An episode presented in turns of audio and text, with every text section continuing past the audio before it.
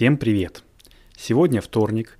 Меня, как всегда, зовут Зел, и вы слушаете 1 февраля и 19 ну, номерной выпуск Патронкаста. Здесь мы разговариваем о солнечной энергетике с самыми технологически подкованными людьми во всей Вселенной, то есть с вами, наши дорогие патроны.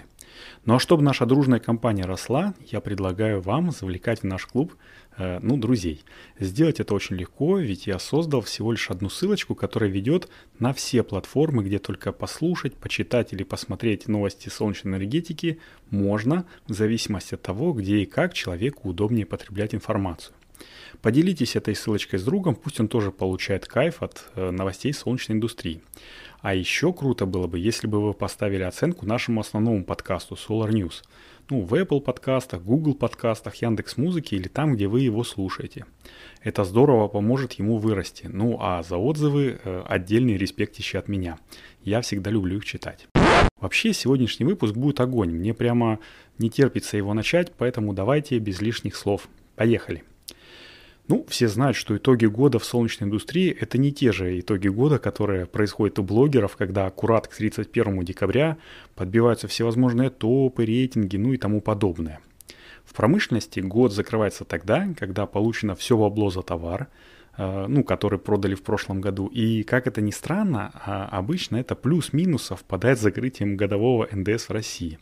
Э, ну и так как весь мир в плане солнечной индустрии – ориентируются в основном на Китай, то конец э, января, начало февраля – это тик в тик конец восточного года. Поэтому топ-10 производителей и продавцов солнечных модулей за прошлый календарный, ну, европейский год, э, никого в это время не удивляет. Так и в этом году, 22 января, компания PV Infolink э, опубликовала список 10 крупнейших поставщиков солнечных модулей 2020 года. Как это ни странно, это сейчас сарказм был, почти все эти компании, ну, из первой десятки, это китайцы. Исключением являются только First Solar, это США, и Gavana Q-Cells. Э, это Южная Корея. Но эти ребята каждый год мигрируют по списку уже на протяжении лет пяти так точно. По крайней мере, в 2018 году так было. Хотя нет, э, постойте, в 2018 году, по-моему, только Q-Cells были э, не китайскими, а First Solar поперли, если мне не изменяет память, конечно же, когда Трамп ввел свои драконовские меры по ограничению импорта. Ну, об этом я говорил в основном выпуске подкаста Solar News. Можете послушать э, про солнечную войну Китая-США. По ссылке я там приложу пару ссылочек э, к описанию этого выпуска. А мы вернемся к рейтингу. На первом месте, кто бы вы думали? Конечно же, Longi Solar – это ни для кого не стало секретом, так как еще осенью прошлого года они сообщили, что первой и первыми из коллег по цеху достигли исторической вехи в 20 гигабайт э, проданных модулей. Не мудрено, ведь они со своими модулями HIMO5 по сути были пионерами популяризации солнечных ячеек формата M10. Э, эти модули удешевляли стоимость единицы продукции электроэнергии на 2,4%. Ну, это, между прочим, большое достижение э, по сравнению с э, солнечными модулями мощностью 465 Вт. Ну, кто же из строителей крупных СЭС откажется от такого бенефита? Вот и поднялись китайцы на этом хайпе и сместили с первого места пьедестала других китайцев, Инка Solar – а Инка в 2019 году отгрузили, между прочим, 14,2 гигаватта. А в планах на 2020 стояло 18-20 гигаватт, но, вероятно, удача отвернулась от них. Э, хотя, зная эту компанию, мне кажется, что 2021 год будет годом каких-то очередных безумных рекордов, и, возможно, подешевевшие модули серии Tiger Pro с КПД 23,3% взорвут э, рынок еще больше, чем модули HI-MO5 с эффективностью всего лишь, ну это я в кавычках сейчас, конечно же, сказал, 21%. Кстати, про всего лишь. В 2019 году компании, входящие в топ-10 поставщиков, поставили на рынок всего лишь 80 гигаватт модулей, в то время как за 2020 год цифра доросла до 114 гигаватт, Прикиньте, какой прирост. А, в общем и целом он составил порядка 42%, ну, как я так прикинул на глазок. А еще отмечается очевидный рост концентрации производства. А, ну, то есть э, доля первой десятки в глобальных продажах солнечных модулей достигла 81,5%. То есть представьте себе 5 компаний, которые произвели и продали 92 гигаватта панелей. Это просто ну, неимоверно.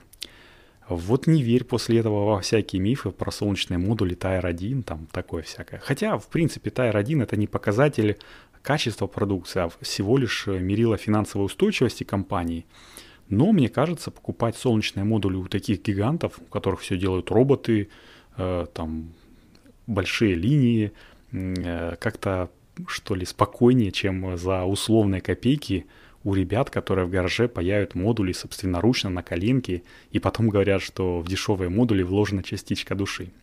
В этом плане я как-то больше сторонник глобализации и стандартизации процессов, чем э, за такое. Мне кажется, что ручная работа должна быть только как сувенир. А вообще, по-хорошему, модули должны производиться в строгом соответствии с нормами и под большим контролем. Ну, давайте вернемся к топ-10. Полный список звучит так. Первое место – Лонги, ну это понятно. Второе место – Инка Солар, ну это тоже понятно.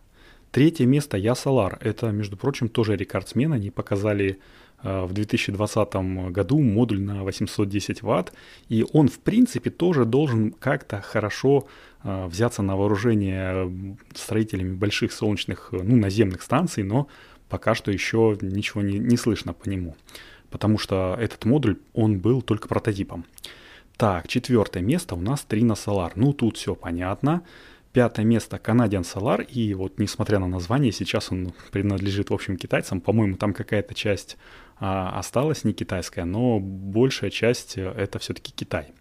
Шестое место корейская Гавана Q-Cells, ну или Havana Q-Cells.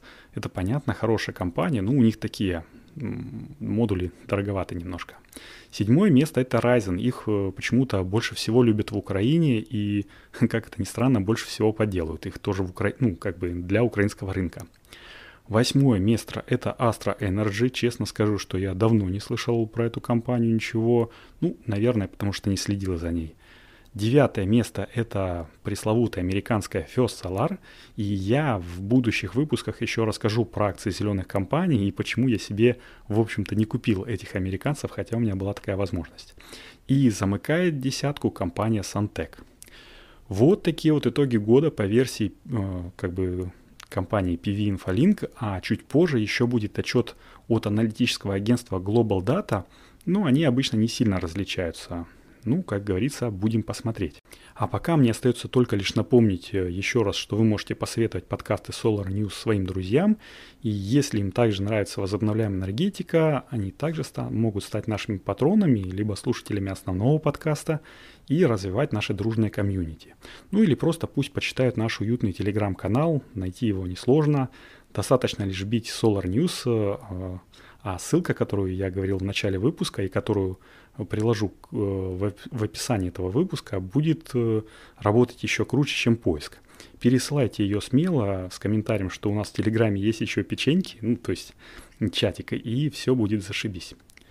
Ну, а теперь уже точно все. С вами был Зел, и это был 19 выпуск, коротенький 19 выпуск э, Патронкаста. Услышимся на следующей неделе. Всем пока! Пока.